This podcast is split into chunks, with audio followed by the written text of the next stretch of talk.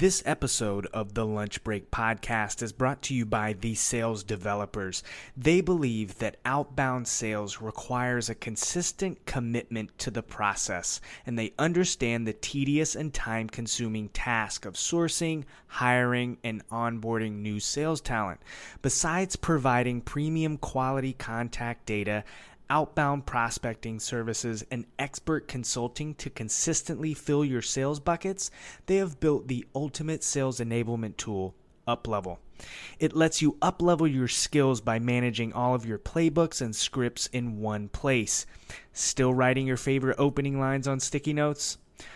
Are your training and guides in a hundred different folders? Do you wish you had a way to develop a playbook to actually enable your team? With UpLevel, you can easily do it all. Whether you're a rep or a leader, your job just got a whole lot easier.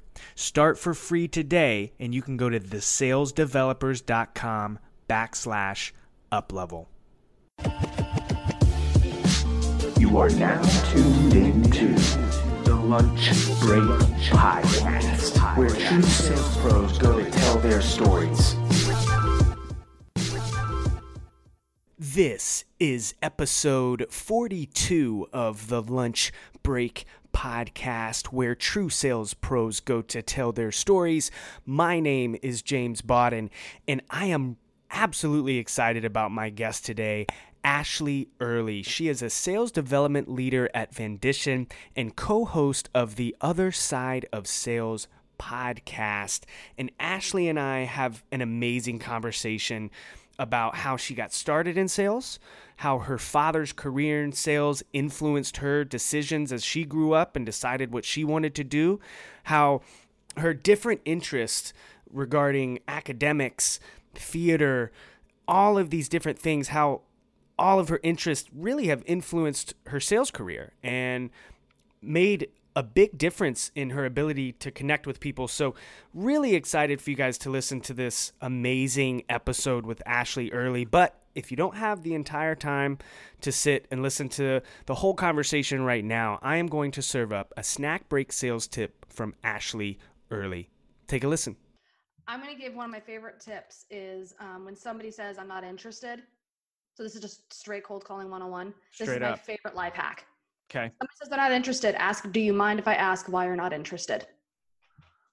That's it. Because it's just it, but I love that tip because it's basically a Jedi mind trick that Yep. flips them so they want to say no, but if they say no to that question, they then have to tell you why they're not interested. so they're like, no, no, no, no, no, no. Oh, crud. Um, well, we already have an X. Because the fact of the matter is, I'm not interested isn't an objection, it's a push off. You got to get past the push off to get to the objection. Oh, I'm too busy right now. Okay, great. When's a better time to talk? Yeah. Da, da, da, da. But just, do you mind if I ask why you're not interested? Is one of the few exact phrases I tell everyone to use. one of the most actionable sales tips we've had on the Lunch Break podcast, and really, truly pumped to get this episode 42 going. So, without any further ado, here is this episode of the Lunch Break podcast with Ashley Early. All right, folks, here we go. Welcome to episode 42 of the Lunch Break podcast. I am thrilled to have my guest, Ashley Early, on the show today. One, because I'm just a huge fan of the content that she puts on LinkedIn, the way that she thinks about the sales profession, the sales development profession in particular. Uh, two, the partnership with with uh, Casey Jones and, and their podcast has been absolutely awesome to watch.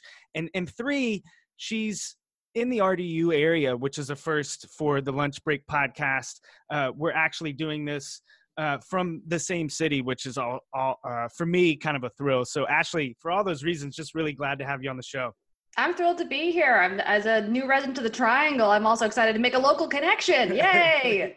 yay! Yay for local connections um, coming from the internet. So, look, I think um, we, we we've got a lot to cover, and there's a lot that I want to talk to you about. So, we can kick this thing off just the same way I always do. Uh, how did you get started in sales?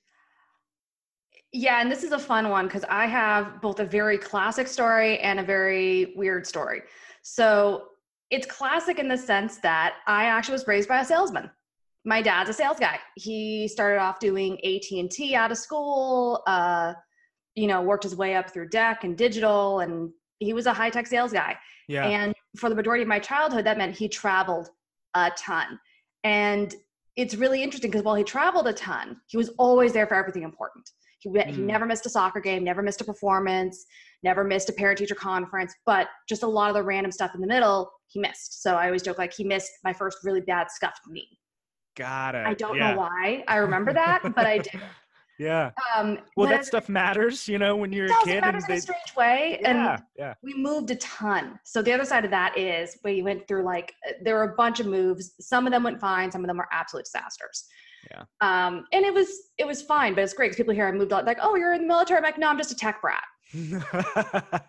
So I, I coined that term. But one of the interesting things I found with a lot of other tech brats is they had that very similar experience of moving a ton, parents that travel a ton, but they were there for the important stuff. So it's not like they were absentee parents or stuff like that. It was Mhm.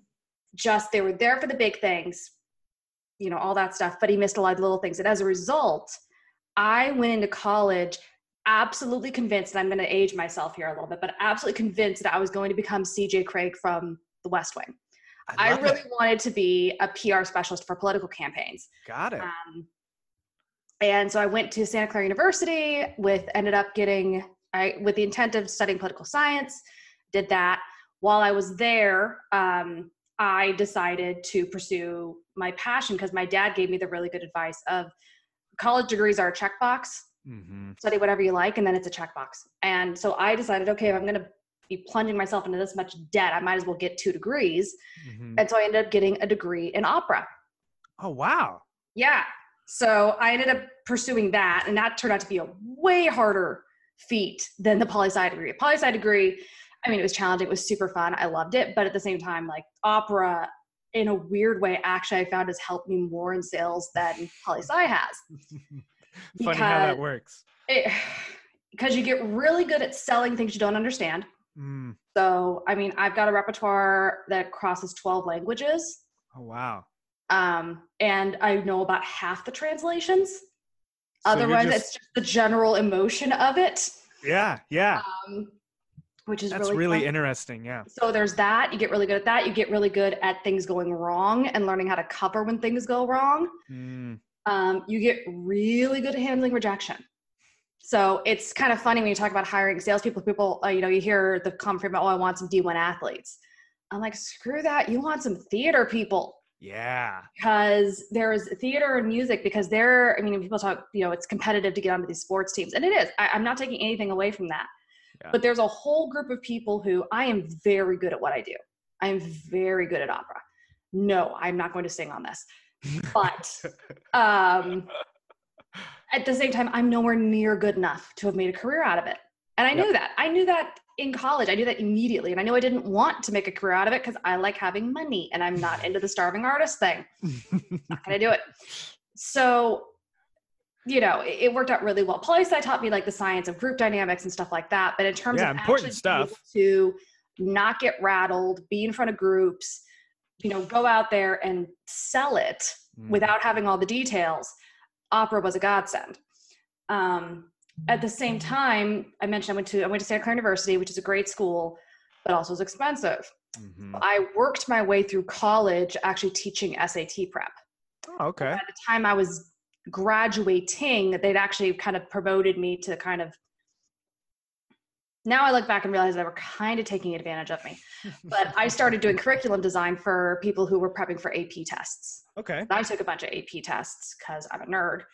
and they I ended up kind of building out, helping them build out that program. And in the process, I worked with the this business owner's father who has a PhD in teaching in pedagogy. So I was able to adapt a bit of what he learned, which was really great. Um, he was also absolutely terrifying. Everything I built was horrible, but then at least he told me why, which was great. So yeah, sometimes those frightening figures, uh, you know, are the ones you can look back and say, "Ah, they actually helped me out." yeah, no, bit. I'm pretty sure he still hates me. um, but I just I bugged him. I don't know what it was. I just bugged him, which was fine. Um, so it was kind of interesting. But what that and then what this ended up culminating in was, you know, 20 something, early 20 something year old Ashley graduating from college in 2009 at the height of the recession Mm, with poli sci and music degrees going, what the heck am I going to do with my life? what is this world? What is this world? And right around that same time, the King's speech came out. Mm, And I figured I didn't want to do political campaigns because again, I don't I'm not into the starving artist thing. And I thought, ooh, speech therapy. That sounds great. Got so it. I took a job doing um, in-home. It's called applied behavioral analysis or ABA therapy with with early intervention autistic kids. So I was working with two to four year old autistic children, and it was fabulous. It was all about like playing with the kid and using play to create learning moments yeah.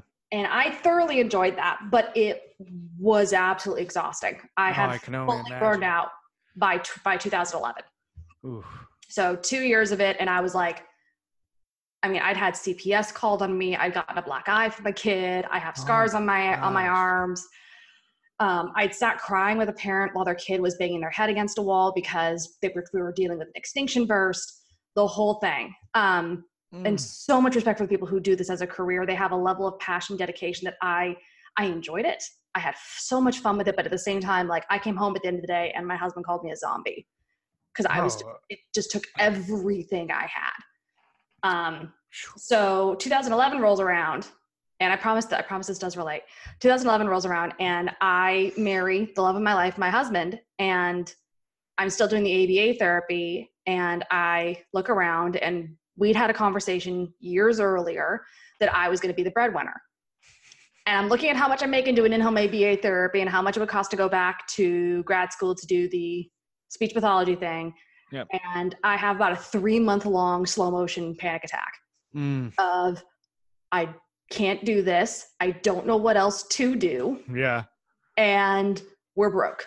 We're living in Santa Clara, California. We're paying two grand a month for, you know, at, at literally we had to sign an asbestos waiver saying we know there is asbestos in this apartment. Um, the whole thing. Oh, And- man. Basically, it took my dad bringing it back, sitting me down and saying, Ashley, it's time. You need to go into sales. it's time. I know it. No, it really was, and it was like I don't want to travel. I don't want to do. No, I'm not a salesperson. I don't like scamming people. Yeah. No, it's not like that. And I'm your dad. I know you're not going to listen to me. Let me connect you up with two of my friends, and they were people who I knew. I'd known their kids. Okay. So they're people who I knew, Yeah. It- Familiar. familiar enough, and they kind of explained what an SDR was. And they're like, I, you know, your dad warned me quick. You're going to be fine at this. Da da da da da. Yeah. Just try it. Give it six months. Uh-huh. And by my second week, I was 100% hooked. I'd gotten, Instant. I'd, I'd gotten, I'd started getting meetings. They had, I was creating collateral. I actually did a, a test run. The company I went to was actually trying ConnectAndSell, which I know you're a huge fan of. I'm on it daily. Yep. I so they were betaing it and they put me on it because they're like, well, she's new. If the new person can use it, then it's okay. Yeah. When I say new, I say new of like four people, Okay. Yeah. The newest. The newest. Yeah. And I was on a um, guided session with Andre Anderson, who used to be their head of sales and is now doing a bunch of other really cool stuff out of the Bay Area. And Mhm. he jokingly said, you know, he's he was gobsmacked. It was like my second week. he said, "You sound like you've been doing this forever." I'm like, "Well, I haven't. I have no clue what I'm doing." But he said, "Ha ha ha! If you ever need a job, hit me up." And and he's also a Santa Clara grad, so there's that connection. yep. And that came in really handy because um, about six months after I joined, actually, it was less than that. It was four or five months after I joined that company. My dad got sick. Hmm. Spoiler alert: he's fine. Everything's good. But I had to move back up to Seattle for a bit. Okay. And when that was over, I want to move back to the Bay Area with my husband and called Andre. I was like, hey, looking for a job. what up? Yeah. And he walked me into FireEye, and that was really where everything started taking off. Because I got in there about a year before their IPO, team Mm. blew up, got me my first foray into management, and that led to SDR leadership roles at companies like PernixData, which was acquired by Nutanix, Mattermark, Okta, uh, where I built out their inbound team, and now I'm running the apprenticeship program at Vendition, and uh, started this. You mentioned uh, Casey. Uh, started Casey and I recently launched a podcast called The Other Side of Sales, where we're specifically trying to highlight the stories of the sales professionals who don't fit the typical sales bro model. Because we both got a little sick of all of it. We're like, all right, we're sick of that being the loudest voice in the room. Let's yeah. tell on the other side. Yeah, no, and I love that. And and it's such a great story and th- that's the reason why I ask this question at the beginning because Mhm. it's there's never it's never a straight line. No. Always got all these different shades and all these different I thought that I was going to do this and then life handed me this and then I ended up here and loved it and was and just ran with it, right? And so uh, your story is is so great for so many reasons and and you know the first thing that i want to touch on is is that identification of hey let's look at people who have been in theater and Mhm. in music for these types of competitive and and uh, gritty sales development reps because i was a theater geek all through high school and and uh when I went to college, there was, you know, that's the only class that I went to my freshman year was theater. Um, so you know the horror of showing up to an audition and seeing 50 people who look exactly like you with the same or more training than you and trying to figure out how to stand out. I mean, if that's not preparing you for sales, I Yeah. don't know what is. well, and and and I think about it so much that uh, it's really the closest way that most people can like because for me the first thing i ever wanted to be was an actor when i was five years old i saw this superman movie with christopher reeve and i knew it was fake because it was the graphics were so bad even in the 80s as a five year old. Superman 1? Superman 1, you know what I mean? The one that came out in like 1979. I knew it was fake, so I just wanted to be the guy who got to play Superman, right? And that is kind of what led to me doing theater, but being in sales like every day it's showtime, Mm-hmm. you know? Uh, um and I got into retail sales and it was definitely like I mean that was like the only way I survived was relating it to my experience in theater like okay, I know I've been trained on what to say. I don't really know what all of it means, but I know But I I can go out there and deliver it. Right? And the delivery is always so important. And I think that's just such a great thing at, at, and kind of goes along with the non-sales bros type thing. Like you don't have to be an ex-athlete that played 4 years of varsity sports to be a great salesperson. You know, you can be the person who was in the fall play, the spring play, the student run plays, the improv groups. Well, and, and I'll say this it's not even about being an extrovert because Completely, the- most theater geeks are are not extroverts. no, which is people think if you're if you're comfortable performing in front of groups, you're an extrovert. No, Not true. not true at all. Um, and and my introvert theater geeks will will appreciate that. But hmm you know, it's I try, I'm trying to re- when I work with hiring managers, and they ask me how to get good talent. The biggest thing I tell them is look for anyone who has a competitive background and ask them what was the last thing you competed for, because Mhm. that's. I mean, you can be extroverted, you can do those things. Those are aspects of the personality, but those aren't really the key defining characteristics of a good sales rep. A good sales rep has well, this is kind of the there's a difference between teachable personality characteristics and non-teachable personality characteristics. Yep. I can teach you all the technique in the world. If you don't have an inherent instinct for the close, and most people have it, they just need to refine it. It's like having a natural gait when you run, says the Mhm. person who is the least athletic coordinated person on the planet. But, But that has- sounded very official. Just everyone has like everyone runs and you have a gait that you get Yeah. into. Yep. I learned this when I tried to get fitted for running shoes because I thought I was going to try and run. Didn't happen. They're now my like muck about shoes. But um, that salesperson was teaching you something because they were.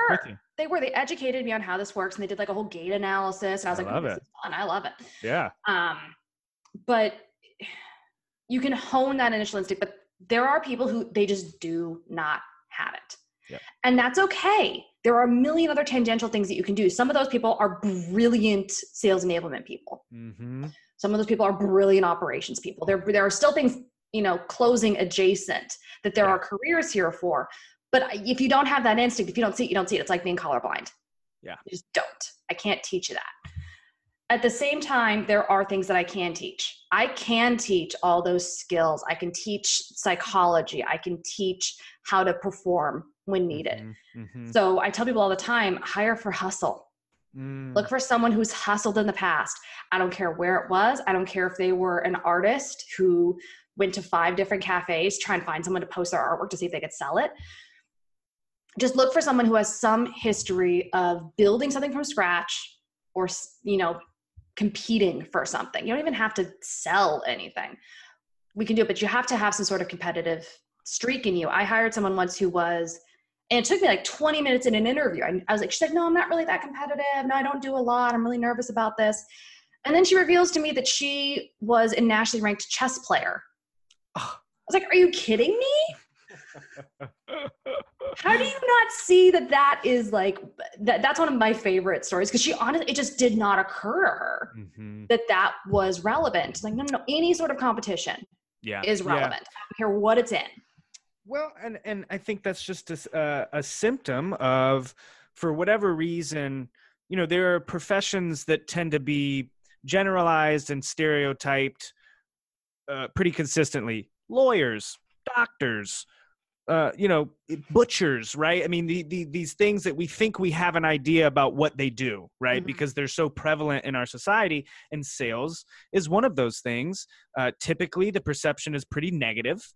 Um, typically, the perception is that you have to be an extroverted, super aggressive Yeah. person. when in Tricking people into doing Yep. things. Yeah, con man Mhm. uh, lying to to get your way and screw somebody else over. I mean, that's the entire reason I stayed away from sales and Yeah, never it's, thought. it's, the, it's the Alec Baldwin. It's the Glengarry Yeah. Glen Ross. Always Yeah. be closing. Do you see this watch? All of that. Which Yeah. I now now it's like it, it's like a lovable sarcastic joke, and now I can look I at it and know. can laugh at it. But like I remember the first time I watched that, I was in my early twenties. I had just started my sales career. I actually could not Oh make it. no! Yeah. I couldn't make Ugh. it. I was like, this is too close to home. I can't. I can't do it. Yeah. Well, see, the first time I saw it, my dad. So my so interestingly enough, you know, you had a father that was in sales. I had a father who got into sales like out of necessity when we moved, but hated it, like and knew that he didn't like it. And we watched that movie one time, and he just laughed so hard because like he had at that point, I think he had he wasn't in furniture sales anymore you know so he was like past that horrible experience of having to do that and he was like oh my god you know this is how it is and i hated it and you know uh was was laughing about it but to me that I was probably like 12 or 13 you know and i was like oh my god i'm never doing that job Yeah. never And, and you know, uh, John Barrows says it the best. Sales is the best job in the world when you do it right, and it's the worst job in the world when you do it wrong. mm-hmm And that's totally true. And there are people that are going to thrive. And I think the sales profession, because it is so inherently numbers and black white in terms of win loss. Yeah. There's this natural instinct, and it's called the fa- and it's I've actually spoken on this at a couple different places, but there's there's actually a fallacy of best practices where it's okay, I want to go clone my top three reps. Mm-hmm. And that creates a feedback loop that we're just now starting to break out of, even though this has been going on since the 70s, really, with the door to door salespeople, you know, and even be before that, but it wasn't organized enough that we could recognize it. We're just now starting to realize the feedback loops that we created where it's like, oh, okay, this worked at my last company, therefore it will work here. Or this is who I am, and I'm going to hire 10 people who work like I do because they'll be easier to manage yeah and we now see all sorts of research coming out of Harvard and uh, you know all these great scholar things. I saw uh, Bridge Group did a great report with the University of New Hampshire recently. All this fantastic stuff that says diversity sells better. Yeah. You know, diversity of thought, diversity of background, diversity of in every spectrum of the word. But it's really hard to break those in those impressions of okay, but if I draw a salesperson, they're all it's going to be I mean, everyone's gonna everyone's going to draw Alec Baldwin. yeah Everyone's gonna draw Leonardo DiCaprio and Wolf of Wall Street. Sucks And the fact of the matter is, you talk to people who are successful salespeople. Yeah, there's a lot that look like that. There's a few that behave like that, but the best salespeople typically aren't them. yeah And they Not at all. those stereotypes. They hate it. Yeah. Yeah. Well, and I think that's why it's important that the people who are doing it the right way, like the John Barrows of the world and and uh, the Casey Jones and the Ashley Earleys, are being vocal about your beliefs and what you've experienced. And uh, one thing that I find interesting is that obviously movies get made about the most sensational aspects of whatever it is, right? Yeah. So if there was a movie made about being a waiter, it's going to be the most extreme version and wacky version of it, right? So I get that. And and so that's what's entertaining. Um so to balance that out, you know, I'm glad we have a community like LinkedIn that real sales sales professionals can kind of talk about what it's really like. But when did you make that decision to start like, hey, I've done all these things, right? I've been in sales development. I've I've kind of walked the walk. What what what was the switch for you to kind of get started on on producing content and being involved in in the community in that way? Because not everybody does it, and I think more people need to. You know, and it's eh, it's a very double sword. I I'm opinionated. I have very strong feelings about the ways things should and shouldn't be done, but I'm also somebody who that political nerd in me. Mm. I love hearing what the other side thinks. Yeah, that debate. I, I, yes. Oh yeah. No, I actually like. You want to go all the way back? Like I actually was a state. I actually was a um, nationally ranked speech and debate person. I oh, I, on the sales floor if you're oh, on a debate team. Yeah, no debate instantly wins. And I specialized in something called extemporaneous, which was basically I had these four giant tubs. I'm talking like three foot by one foot of uh, filed, organized news articles. So I spent three years of high school reading the New York Times, the Washington Post, and the Financial Times every day, cutting out articles and filing them according to topic. And wow. then when I go to these meets, um, you have to, you're given three questions and you have 30 minutes to prepare a 10 minute speech on one of those questions using at least five sources. And I got to the point where I was usually doing about eight or nine. And you had to have date, title, and publication um, when you drop these things in. And I got very good at that, which translated to sales really well. But that yeah. was a really good, um, I got very good at reading something once and knowing vaguely where it is. So mm-hmm. I could mm-hmm. find things very quickly. Yeah, but, super valuable. oh yeah, no, it, but that's that's what I'm saying. Like I had all these things going on, and now I can look back and go, "Oh, that helped with mm-hmm. this. That helped with that. Mm-hmm. Oh, I forgot about this. Like I'd forgotten about the debate thing until my mom came to visit me recently and she brought a photo of me with the tubs because that's what we called them, the tubs. Yeah. I, was I like, mean, I'm sure it was a topic I of forgot. conversation. That is, yeah, right. I mean, wow. Well, there's that. And then like, I'll even give you another example. I have, well, this is actually really funny, but I'll post it on Twitter. Um, my mom did photos of me and my sister every couple months with a local photographer. She bought one of those packages and we were like really little. Yeah. Yeah. My one year birthday shoot is me standing with a plastic phone. Love it. From the, just one year in. So it's your like, future yeah, was written. The phone since 1980. Oh man. No, it's hysterical. And it's same thing. Like I was looking through a family photo album and I saw that and I just started crying. I was laughing so hard. And it's now like my profile pic everywhere. I can like post it internally because it's just funny. Yeah. Um that's so funny how life takes you but on these journeys that build up all of these different experiences that end up feeding into this but that's kind of the point is yeah. everybody has their journey and their different experiences that are going to draw into things and you don't realize it until you're several years beyond it so what that culminated in for me to get back to the question of how did i get to the point where i'm starting to generate content um, when i left okta i was at a point in my life where i was a little bit kind of done with the corporate grind yeah. i got through two ipos I'd gone through some restructuring and I hit up uh, James Nielsen at Vendition, who I'd been working with off and on for a couple of years at that point. I was like, all right, I'm in the market. Who's looking? Yeah. And he said, me. Um, so that worked out really well. But one of the things that I knew I wanted to do was I wanted to get out of the Bay Area. And because my role at Vendition is 100% remote, because basically my job is to do what my favorite part of being an SDR manager was, and that's coaching and working one on one with my SDRs. Yeah. I, I love that. It fires me up. It's my favorite part of the job. I can do the HR stuff. I can do the spreadsheets and all that and all that stuff. I can do all the financial justification, but that's not the stuff that really fires me up. It's the one-on-one connections with my with my apprentices, my SDRs. So being able to do that full time and have it be remote is fantastic. It's just been amazing. And one of the things that came out of that was I'm working with a lot of different companies and a lot of different people who are starting to build SDR teams from scratch. And I keep having the same conversations over and over.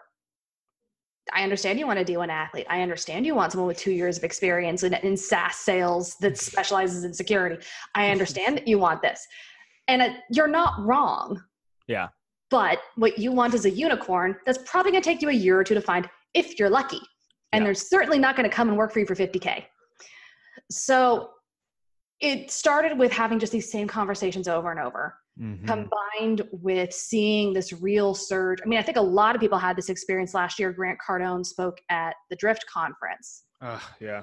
Yeah. Um, if you don't know what happened there, Google it. It's both distressing and hilarious at the same time. Um, Much like his recent write about it. interview on uh, with uh, Jordan Belfort too. That was a weird one. I don't know if you've caught the winds about that. Oh, oh, I gotta go look that up. Together, oh, it's brutal. Yeah, I couldn't Not even watch the whole thing. Not surprised you put those two together. Yeah. Um, But but it, it was a combination of that and just realizing again and again, just seeing all the common mistakes and going, okay, this isn't just about like literally there's nothing out there. Yeah. So going through kind of all that stuff as well as challenging myself. And it is, it's nerve wracking to be putting content out there. It- It's, it's actually much scarier than I thought. I have no problem getting up in front of a room and saying someone else's words. That's easy. but taking a stand and calling some stuff out is it's it's more distressing than you'd think. Like I'll give you an example. I and it's it's kind of funny. I posted um and I, I'm going to be turning this into a post at some point here in the near future. But when the whole ZoomInfo discover org thing was announced, Yeah. I posted, I was like, okay, unpopular opinion.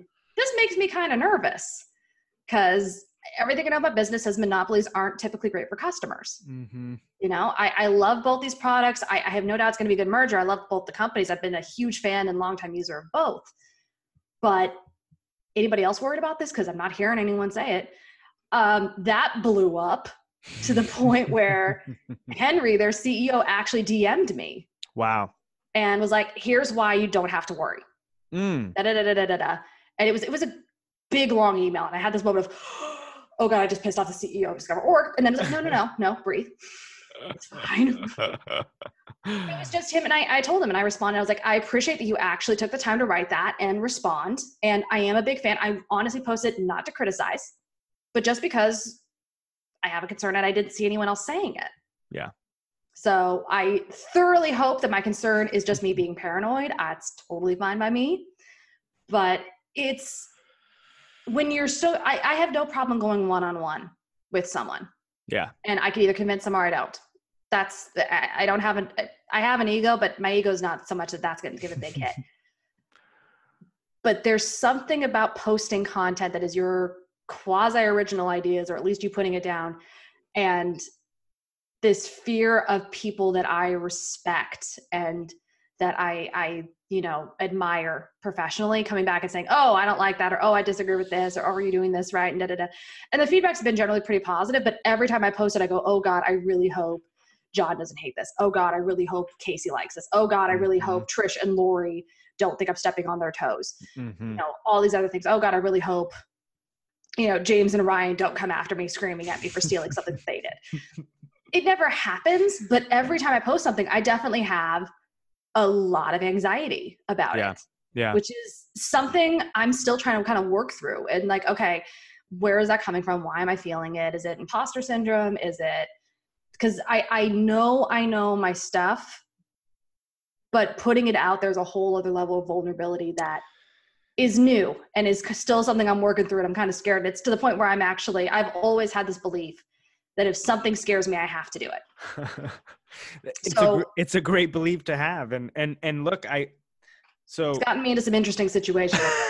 yeah well you know there's always uh you know that's what keeps life interesting for sure but i think so the the the mindset and what you're going through i think is a huge reason that people just avoid it altogether like Yeah. who the hell needs to be worried about this stuff right but it's important because um there's a couple of different ways you could choose to you know be on linkedin right you could be vanilla and just repost things from like uh, hbr articles and Mhm.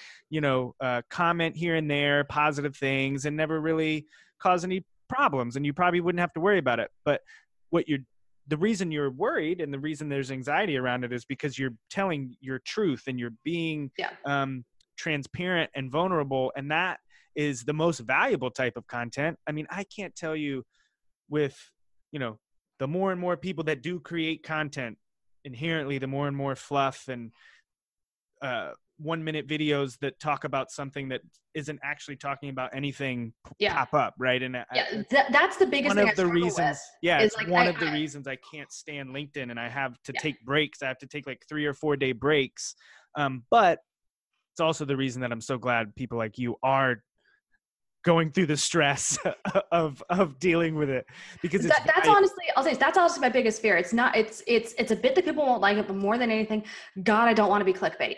Yeah i don't want to be trite i don't want to be If I'm gonna, one of my guilty pleasures is this show called Great British Bake Off. me Baking is. Yeah. Oh my God. Lit. Um, but Prue, one of the hosts on there, she always says, okay, if I'm going to eat something, it's got to be worth the calories. yeah and I try to make view my content like that. Okay, if somebody's going to take the time to read this, can I get something out of it? Yeah. Like that's the big thing I want. And there's, it's kind of this weird double-edged sword of sales in that there's so many ways to do this job and be successful. Yeah. It's almost more about how to think critically and figure out which ways are going to work for you and which ways aren't versus going out there like that's the one thing I hate is I hate the articles like try these five things to triple your open rates. yeah No. can't no. do it Yeah. Like think through these things before you try and like bank on it. But that's how you end up with stuff like SDR should set a meeting a day, make a Mhm. hundred dials, do all this other stuff. There are a million reasons why that might not work for your specific situation. So I really, if I could define like what I'm trying to do is I'm just trying to get people that think, hmm like let's apply that kind of nerdy scientific mindset. let's critically analyze this stuff and at least get you thinking. So Yeah. it becomes so salespeople become less play machines and more playmakers. Yeah. No, and I mean it, it it's it's a good concern to have because very quickly uh, and I've even noticed this one s- sometimes I'll start writing a post or thinking about a post and it's like, ugh, this has been said so many times. Yeah. right. It's just I'm just trying to fill some need that I feel to be active or um enjoy the endorphins of seeing people comment on my stuff, you know. so Yeah, it pays to be real with yourself as you're going through it because it is uh, you know, I had Morgan Ingram on the show um, a Love couple of weeks ago. Yeah, he's great, and he talked about it, right? I mean, uh, he start his friends started calling him out for being Morgan J all the time. Yeah. You know, like when we're hanging out, just relaxing, and you're like Mr. Sales Trainer guy all the time, or LinkedIn personality brand man. It's like yeah. there's a lot to balance, and um, but it is valuable, and I think um, something that I admire about you know kind of the choice you've made and and the topics you guys you and Casey choose to speak about are important topics, and um, so Well, okay, they're not all important topics. We've got an episode coming up where we talk about whether or not high heels are a good idea. So no, I mean there's this, they're important, but at the same time, they're also the things that some maybe you're afraid to ask. sure. But like you- this, the stuff that you wish you'd known going into it, that we all figure out. Usually, you know, either vicariously by watching somebody else screw up or by screwing it up yourself. Yeah, yeah. Well, and and and you know the cause behind it is important. The the topics can seem silly or insignificant, but all of it's important, right? Just because um, it's it's a point of view and voice that we need to make louder, right? We need to get away from the uh, next generation of people thinking that of, of young people thinking that you know I don't want to be in sales because I don't want to be a used car salesman Yep. you know that's a big thing uh, that's why i love when i hear and talk to younger sales folks right that are 20 21 coming out of college and they and they've got this really i'll we'll call it John Barrows' mindset, right? Do it Yeah. the right way, right? Yep. Um, and and and know what it's truly about. So I love that. And and I'm looking at the clock. We could probably this could probably be a two and a half hour episode if we wanted it to be. We'll have to do this again. We'll have to do this in person and share some coffee. yeah, the way, we'll I have want- to. I have to do a quick plug because you mentioned John Barrows in the sales. Yes. John just released a children's book called I Want to Be in Sales When I Grow Up. You can get it on Amazon. It's delightful. I've already bought like four copies for my two nieces. Yep. Yep. Um, I'm giving it to like everyone. It's amazing. Everyone should get it for every small child in their life. It's so adorable, and all of the proceeds go to his daughter's favorite charity, which is some sort of nature conservation firm. But Yeah. um, yeah, it's so awesome. Go to go buy that. and and you know it's pre-ordered for me because it's it's as uh you know i have a 10 year old son and as he's getting older it's like framing this thing as you know what do you do all day right um and and it, it's not just uh, what 90% of people think it's about so love the the message and as we're wrapping up here, I want to make sure that for folks that aren't able to listen to the entire episode right off the bat, I always include a little sales tip at the beginning of the episode. So, what's an actionable tip that you would give uh, a salesperson that they could use when they're done listening to the little snippet here? I'm going to give one of my favorite tips is um, when somebody says, I'm not interested. So this is just straight cold calling 101. This Straight is my up. favorite life hack. Okay, Somebody says they're not interested. Ask, do you mind if I ask why you're not interested? that's it. Because it's just it, but I love that tip because it's basically a Jedi mind trick that Yep. flips them so they want to say no, but if they say no to that question, they then have to tell you why they're not interested. so they're like, no, no, no, no, no, no. Oh, crud. Um, well, we already have an X. Because the fact of the matter is, I'm not interested isn't an objection, it's a push off. Mhm. You got to get past the push off to get to the objection. Oh, I'm too busy right now. Okay, great. When's a better time to talk? Yeah. Da, da, da, da. But just, do you mind if I ask why you're not interested? Is one of the few exact phrases I tell everyone to use. Yeah, and there's not a lot of them, but the reason that it works is because it's the combination of a few things that are absolutely necessary when cold calling. It's reasonable, it's rooted in truth, it's polite, um, and and all of those things go towards doing exactly what you're trying to do is move that forward. I love that. That might be my favorite sales tip so far. Like literally, there it is. Go use it, and it works every time. Boom! I love it. So um, Ashleigh, as as we get to the end here, uh, I want to make sure that I ask you the same question that I ask every person that comes on the Lunch Break podcast. What is your favorite place to eat lunch? So right now I am slightly obsessed with this bakery called La Farm that's over Mm. in Cary near us. Yeah, But I love them because I I mentioned the Great British Bake Off. I am a complete bread addict, and they make the best naturally yeasted bread I've had outside of like a couple specialty bakeries in San Francisco. Mm, Um, and they do a bunch of sandwiches, and they've got this white chocolate raspberry bread that it's not for lunch, but it's it's so good. I love it. That that's my favorite thing. And so I buy like loaves of this stuff and I have it downstairs and I'll just go downstairs and like toast it up. Like just just bread and butter right now. that's the way So, to do it. Yeah, well, when it's that good, it doesn't need to be complicated, right? It doesn't. Yeah, Oh, that's so the good. best. Awesome. Well, hey, uh, how can people stay connected with you, get in touch with you, uh, talk about where they can find you, the podcast, all that good stuff? Awesome. Okay, so promo time. Uh, you can reach me on Twitter at Ashleigh at Work. That's A S H L E I G H at A T Work. Um, it's a very obscure Star Trek fan reference for anyone out there. I gotta say that the sci-fi nerd in me is obsessed with that I'm episode 42 because that is the answer to everything. Yes. So happy deep inside. that's so great.